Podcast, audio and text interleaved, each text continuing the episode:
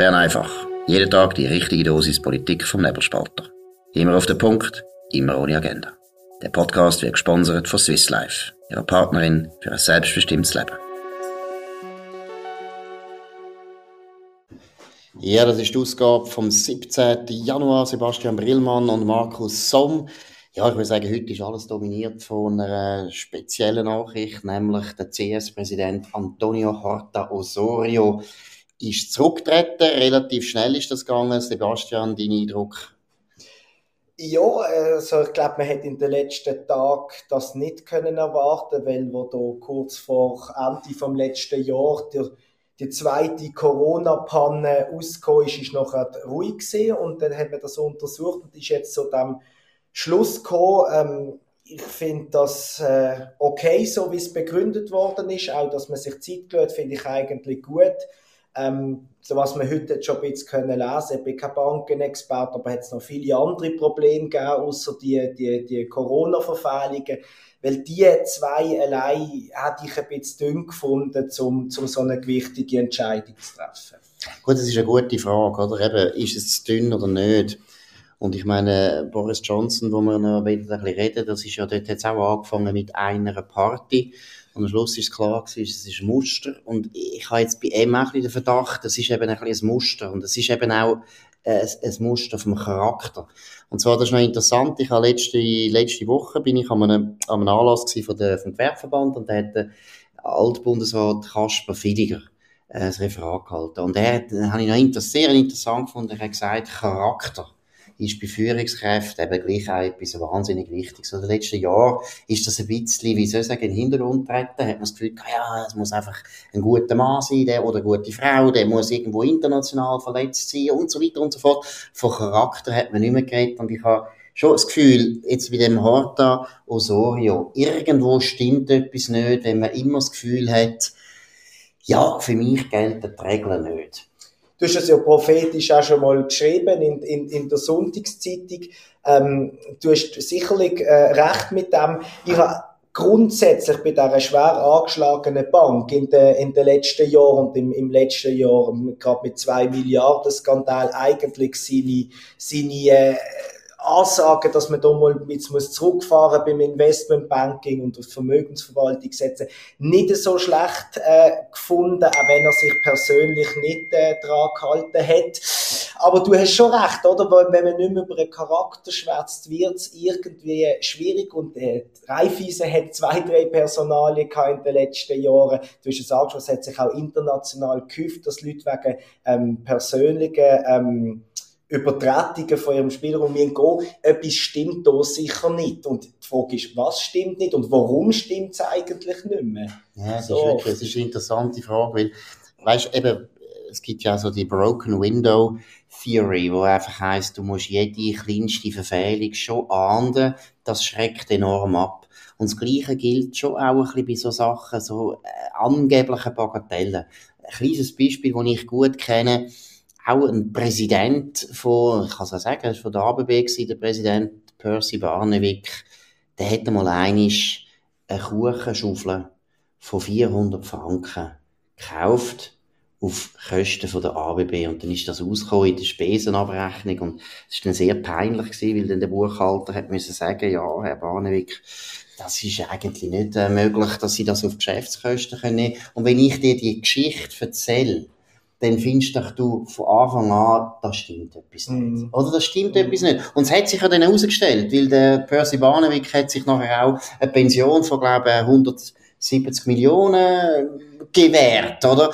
Es ist eben schon noch interessant, das fängt schon viel im Kleinen an, wo du irgendwo merkst, das ist nicht mehr eine Bagatelle, wie einer ist Sport gekommen oder einer ist etwas vergessen, sondern da hat es irgendwo äh, eine Implikation, die weitergeht. Mm.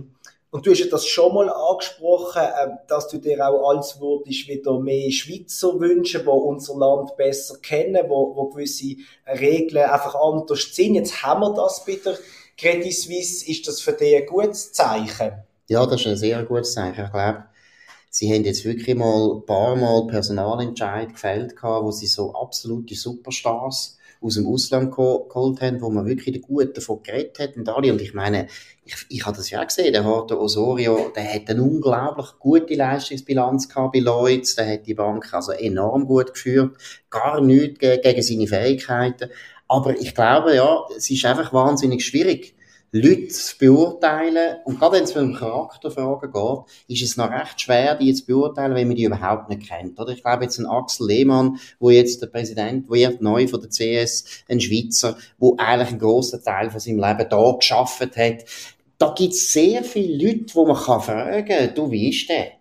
Was ist das für ein Typ? Und von dem her glaube ich, ja, das ist nämlich der Punkt. Es ist nicht einmal unbedingt, es geht gar nicht um die Staatsbürgerschaft, sondern es geht darum, ob man die Leute genug kennt. Mhm. Und meistens kennt man halt Leute gut, ob es jetzt Deutsche sind oder Schweizer, wenn die da 40 Jahre arbeiten oder 30 Jahre arbeiten, dann weiß man, was das für Leute sind. Ein Jörg Einhardt, ein anderes Beispiel, Novartis-Präsident, der hat schon sehr lang bei Novartis geschafft und äh, vor allem auch in der Schweiz geschafft den kennt man. Mhm. Und wenn der irgendwo charakterliche Schwächen zeigt hätte, dann wüsste man das. Während der Finanzplatz London, City von London, ist halt gleich weit weg, obwohl da viel Geschäft gemacht wird, aber ist gleich ein bisschen weit weg. Man kennt eben dann nachher die aus meiner Sicht relevanten Geschichten eben nicht, wo teilweise vielleicht wirklich so ganz kleine Unregelmäßigkeiten sind bei den Spesen oder eben den Corona-Regeln, wo du einfach merkst, hey, da stimmt etwas nicht, was meint der, oder? Mhm. Absolut, was ich auch noch interessant gefunden heute am Nachmittag, ähm, hat äh, Tamedia sehr äh, äh, eine interessante Zusammenfassung und dann noch ein bisschen News gebracht, oder wie ist es zu dieser ähm, Trennung gekommen und offenbar ist ist, ist der jetzt scheidende Präsident auch angezählt gewesen, weil er eben auf weniger Risiko hat, weil es jetzt so gibt wie zwei Gruppen in dieser Bank, gewissen, die wären gern so wie London, wie New York, die, da geht's um Salär und Boni, da muss eine gewisse Aggressivität dabei sein. Und es ist sicher nicht schlecht bei so einer angeschlagenen Bank, dass jetzt jemand, der von diesem Finanzplatz wirklich gut Bescheid weiß, dass der jetzt hier mal äh, die Führung übernimmt. Absolut. Was ich auch noch interessant finde, ich glaube, aber das ist jetzt eine Vermutung, die ganze Affäre Djokovic und auch Partygate in England, oder? Boris Johnson und seine endlosen Partys, wo auch Corona-Regeln immer wieder gebrochen worden sind. Ich glaube, das hat auch eine Rolle gespielt. Also, dass eben Credit Suisse, wo eine international tätige Firma ist, schon auch gewusst hat, es ist einfach überall jetzt das Problem, wenn du Corona-Regeln nicht ernst nimmst. Jetzt kann man lange über das diskutieren, ist das nicht ein bisschen übertrieben und so weiter. Tatsache ist einfach, es ist jetzt das Thema. Ein Djokovic, der hat wahrscheinlich seine, kann gut sein, dass er seine ganze Karriere jetzt aufs Spiel gesetzt hat, mit, äh, seinen, mit seinen, wie soll ich sagen, teilweise äh, erratischen Verhaltensweisen, was Impfen betrifft. Und beim äh, Boris Johnson auch, da könnte sein, dass der noch muss gehen, als Premierminister muss gehen, wegen so etwas. Und in so einer Zeit, wo das immer deutlicher wird, kann sich auch die CS eben gar nicht leisten, dass sie noch einen Präsident hat, der eben offensichtlich auch sich nicht darum kümmert, was für Corona-Regeln da gelten. Ich teile die Vermutung absolut und auch wenn man jetzt die, die knapp drei Wochen nimmt, seit der Bekanntgabe von der zweiten Übertragung ähm, und dann äh, eine interne Untersuchung von zwei Anwaltskanzleien, eine in Amerika, eine hier in der Schweiz, plus jetzt äh, die, die Entwicklungen bei Djokovic Johnson in den letzten Tagen. Beim Djokovic hat es die Entscheidung gegeben, hat vielleicht das Gefühl, es ist richtig, dass wir etwas verändern auch noch verstärkt. Das ja, glaube ich so. Habe ich auch das Gefühl. Jetzt wenn wir schon darüber reden, Djokovic, was ist dort dein Eindruck oder deine Haltung? Wie würdest du das beurteilen? Weil es steht sehr viel auf dem Spiel für ihn, oder? Würdest du auch sagen? Ja, und also, er hat sich für seine weitere Karriere keinen Gefallen kein Gefallen da. Ich denke nur, er wird ausgerüstet, äh, wo noch Millionen dafür kriegt, von Lacoste, äh, eine Nobelmarke aus, aus, aus Frankreich. Er hat auch noch andere Großsponsoren, also die können keine Freude haben an, an, an, an, an seinem Verhalten und auch wie das Land reagiert mit dem, mit dem, mit dem Präsidenten. Ah, ich, das finde ich auch nicht wahnsinnig sympathisch. Wenn es aber um einen Fall, wenn man der Djokovic als streitbare Persönlichkeit ausnimmt, kann ich ihm bis heute keinen Vorwurf machen. Vielleicht hat er können Größe zeigen und nicht das müssen anfechten bis in die letzten Stunden und, und, und, und, und toller und, und sympathischer kommunizieren. Aber er ist mit gutem Glauben auf Australien gereist, weil, weil das Turnier nicht sauber das abgeklärt hat mit den Behörden und er hat ein Visum gehabt und die Ausnahmebewilligung. Für mich ist er hier ein Opfer. Aber mit seinem Verhalten hat er sich langfristig geschadet. Er hat aber so spielen aus meiner Sicht. Ja, es ist natürlich, äh, es ist unverhältnismäßig auf eine Art der Preis, den er muss jetzt zahlen für das. Das ist schon verrückt, oder? Weil ich finde auch, es geht natürlich nicht, dass Australien so strenge Regeln aufstellt und dann machen sie eine Ausnahmebewilligung, die offensichtlich nicht verhebt. Und der Djokovic läuft eigentlich wirklich ja. ein in Fallen rein. Jetzt kann man auch sagen, er hat vorher sich auch komisch verhalten, oder? Er hat Interview gegeben, obwohl er positiv ist. Ist jetzt auch nicht gerade die feine Art des Gentlemans, also weil irgendwo, ja, hätte ja die Leute können anstecken und er weiß ja, als Sportler weiß, Gesundheit ist ganz ein wichtiges Gut für einen Sportler. Deshalb ist er ja so komisch, oder? Deshalb, ich meine, er ist ja nicht nur bei dem Impfen von gegen Corona ist er sehr speziell da würde ich, da würde ich gar nicht kritisieren. Letztlich bin ich absolut der Meinung, jeder soll selber entscheiden, ob er geimpft werden oder nicht. Aber er ist ja auch der Meinung, dass grundsätzlich er einen Körper hat, der alles selber heilt. Das darf man finden, das ist okay. Und er hat ja Erfolg. Ich meine, er hat ja offensichtlich Erfolg mit dem. Aber trotzdem, am Schluss finde ich, es ist eine ganz blöde Situation. Australien hat ihn zuerst eigentlich äh, falsch informiert. Nachher kommt er voll auf Australien, nachher muss er wieder zurück. Gleichzeitig verstehe ich, dass die australische Regierung, muss man ehrlich sein, hat gar nicht anders können ja. reagieren. Es ist gar nicht gegangen. Weil irgendwo kannst du nicht einfach sagen, ja, der berühmteste Tennisspieler mhm. von der Welt, der hat da Sonderregelung. Ja, wir hätten das können, vor zwei Wochen ist es jetzt knapp, wo, wo er eingereist ist, hat man, hat man das auch mit ihm müssen anschauen und hat gesagt, look, das ist unsere Situation, wir haben die strenge Politik gemacht, ähm, die Regeln sind ganz klar, es gibt keine Ausnahmebewilligung, es tut uns leid, kommst nächstes wieder, man hat sich das man hat sich das gesamthaft äh, können ersparen. Und jetzt ist es, also es gibt eigentlich nur Verlierer und ich finde, man sagt immer, Australien ist ein Verlierer, der Djokovic ist ein großer Verlierer mir hat auch gestört, so die Berichterstattung, vielleicht auch ein bisschen Roger Federer, Fanbasis treiben. Wir sind auch ein bisschen Verlierer, weil wir haben eben die zwei Sachen zwischen seinen unsympathischen oder fragwürdigen Haltungen plus eigentlich seine, seine rechtliche Ausgangslage, wo er das Gefühl hat, auch vermengt, oder? Und nur weil jemand unsympathisch ist, heisst es eigentlich nicht, dass er nicht einreisen darf. Also irgendwie, die, gut kommt da niemand weg. Gut, ich würde sagen, jetzt, eben, mir ist er in dem Sinne nicht unbedingt unsympathisch. Ich finde ihn eher, du hast vorher gut gesagt, ist eine starke Persönlichkeit, ist eine strittbare Persönlichkeit, mhm. ist deswegen auch immer weniger beliebt gewesen als eben der Roger Federer, wo, Entschuldigung, ich bewundere ihn als Tennisspieler, aber als Persönlichkeit ist er ein Schluck Tee. Also, oder? Das ist so ein ausgewogener Mensch. Das ist so ein netter. Das, das ist auch irgendwo, das ist mir auch too much, oder? Letztes Mal too much. Da finde ich einen Djokovic jetzt wieder lustiger. Zweitens habe ich auch gewisse Sympathie mit einem Serb, weil die Serben sind ein bisschen Paria in den letzten 20 Jahren. Alle haben auf die eingehackt. Sie haben Riesenfehler gemacht, weil die Serben nicht äh, in dem Sinn verteidigen, aber ich habe gewisses, ein gewisses Verständnis, dass auch das ganze Land jetzt da irgendwie, ich meine, muss man auch sehen, Serbien ist ein kleines Land, die haben nicht so viele prominente Leute. Djokovic ist einer der grössten Serben aller Zeiten. Aber was ich wahnsinnig finde, oder? Jetzt müssen wir schauen, wie tut Frankreich reagieren, wie tut England reagieren. Könnte es sein, dass der Djokovic jetzt auch nicht kann in Paris antreten, dass er in Wimbledon nicht kann antreten? Das ist alles möglich.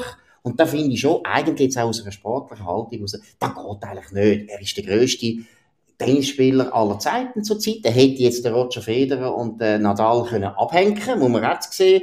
Und irgendwo finde ich das nicht gut dass jetzt die zwei von dem profitieren. Also Stand jetzt, äh, wenn er nichts ändert, und ich bin mir todsicher, ähm, der kann sich jetzt gar nicht impfen lassen. Der ist jetzt ein Held und das wird er unbedingt behalten. Und er ist wirklich alles andere als überzeugt von dieser, von, von, von, von dieser äh, Impfung. Ähm, kommen schon die ersten Signale aus Frankreich, also vielleicht doch nur Geimpfte am French Open. Gut, das ist dann, glaube Ende Mai, Anfang Juni Fotos an. Vielleicht ist die Situation dann andere. Es gibt vielleicht einen neuen Präsidenten, man weiß das ja auch nie. Aber äh, da kommen schon die ersten Signale. Und in England könnte ich mir vorstellen, ähm, würde es nicht unähnlich ausgesehen, wenn man würde sagen, okay, wir müssen jetzt die Leute ein bisschen besänftigen, sonst sind die noch verrückt auf uns. Also nein, also für ihn wird's jetzt, wird's jetzt heftig auf, auf, auf verschiedenen Ebenen. Eben die Sponsoren ich schon angesprochen. Ob das nur fair ist, ähm, gerade dass er nicht mehr spielen oder quasi vorgewarnt wird, das ist eine Katastrophe. Sponsoren sind natürlich privat, die können machen, was sie wollen. Aber es sieht nicht so gut aus aktuell. Ja, ja, das ist schon krass, oder? Wenn ein anderer ungeimpft ist, dann kann er nicht ins Restaurant, oder? Ja. Und er stellt jetzt eigentlich seine ganze Karriere in Frage mit dem, oder? Und das ist schon, muss ich sagen, ist ein höherer Preis, Mhm. wo dann auch irgendwo auch gewissen Respekt, muss ich ehrlich sagen, abverlangt. Ja. Wenn, wenn ich die Haltung vom Djokovic eigentlich falsch finde, ich kann die auch nicht nachvollziehen, ich habe das, ja, ich habe kein Problem mit dem Impfen, ich glaube auch an das Impfen, aber ist gleich stark, dass der für das, für so eine Haltung so viel äh, in Kauf nimmt. Ja, und es ist ja nicht so, dass er nicht, äh, äh, dass er go, go Party machen und am anderen Tag äh, in, im, im, Menschenmeer badet und die Leute gefährdet. Natürlich müsste er sich testen lassen, aber dann muss der Mann können Tennis spielen. Für mich ist Absolut. das ganz klar. Flexibel, effizient und zuverlässig. Stückgutware mit Gietzenlander transportieren und profitieren. Dann haben wir noch ein weiteres Thema, wenn wir schon bei interessanten ähm, Persönlichkeiten bleiben. Heute haben wir äh, die Ankündigung gehabt, dass es zwei weitere Wetten das Sendungen wird geben mit dem Thomas Gottschalk und auch eine Benissimo-Sendung mit dem äh, Benny Thurnherr. Äh, das finde ich eine, eine ganz äh, spannende Entwicklung, weil da kommen das Totglaubte kommt wieder, oder? Und also das Format. Und ich finde das, ich finde das sehr Ja, es sympathisch. ist ein bisschen Jurassic Park, oder? Also jetzt plötzlich kommen Dinosaurier wieder und die sind wieder am Leben. Nein, ich finde das eigentlich auch noch gut. Jetzt kann man sich fragen, warum. Ist, entweder ist es so, dass das Publikum mittlerweile im Fernsehen halt so alt ist, dass die eigentlich nur noch Leute wollen, die sie auch aus ihrer Zeit kennen, wo sie noch ein bisschen jünger sind. Das ist die eine Möglichkeit. Oder, und das finde ich fürs Fernsehen ein bisschen, ja, eine peinliche Einsicht. Die Nachwuchsförderung funktioniert nicht, oder? Und wenn ich jetzt Schweizer Fernsehen schaue, eben, der Benny Thurnherr ist einfach ein fantastischer, erstens ein Sportreporter gewesen, lang, lang und zweitens aber auch einfach ein ganz ein guter Showmaster. Und wir haben eigentlich im Schweizer Fernsehen ja, es sind nicht so viel nachgekommen. Natürlich, Sven Epine finde ich auch gut. Ein Kilchsberger haben es rausgeschwitzt. Aus welchen Gründen auch immer. Meiner Meinung falsch. Ein grosser Verlust für, für Schweizer Fernsehen. Aber, ja, was ist mit dem Nachwuchs los? Können die nicht Jüngere bringen, die das auch bringen? Ja, also sie probieren es ja, aber die sind einfach alle zahnlos. Fällt mir jetzt auch gar niemand rein. Und ich habe das erlebt, äh, wenn ich das gesehen im Sportherbst, wo, wo die erste Comeback-Sendung Wetten das war, ist ja der Thomas Gottschalk auf allen Kanälen ist sogar noch ähm, für Bild die grösste deutsche Zeitung oder, ähm, im, im äh, im Wahlkampf hat er immer seine, seine, seine Einschätzung gegeben, wo, wo eigentlich antipolitisch ist, aber auf, einfach denkt wie ein Bürger, der vielleicht nicht sich jeden Tag damit beschäftigt. Unglaublich viel Aufmerksamkeit, unglaublich beliebt, respektiert. 15 Millionen haben die Sendung geschaut. Ich glaube, uns fehlt es an Persönlichkeiten.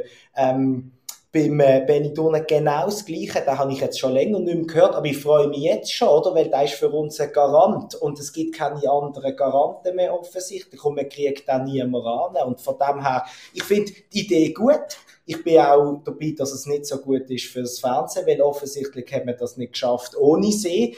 Und äh, ich bin auch gespannt, wie das in der Schweiz wird, wird, äh, wird äh, ankommen. Ich bin mir sicher, die Quoten werden gut sein. Absolut. Und deshalb finden wir auch den Djokovic nicht der schlimmste Mensch, was es gibt. Ist auch eine starke Persönlichkeit. Nein, in dem Sinn, das ist Bern einfach gewesen, von dem 17. Januar mit dem Sebastian Brillmann und dem Markus Somm. Danke für die Aufmerksamkeit. Wir wünschen einen guten Abend und könnt uns abonnieren auf nebelspalter.ch oder auf Spotify oder auf Apple Podcasts. Und vor allem könnt uns bewerten, sagen, das ist ein absoluter Schrott, den ihr macht, oder sagen, eben, es ist unglaublich gut. Jubel haben wir auch gern. In dem Sinn, bis auf morgen, wieder, gleiche Zeit, gleicher Kanal. Merci vielmals und auf Wiederhören.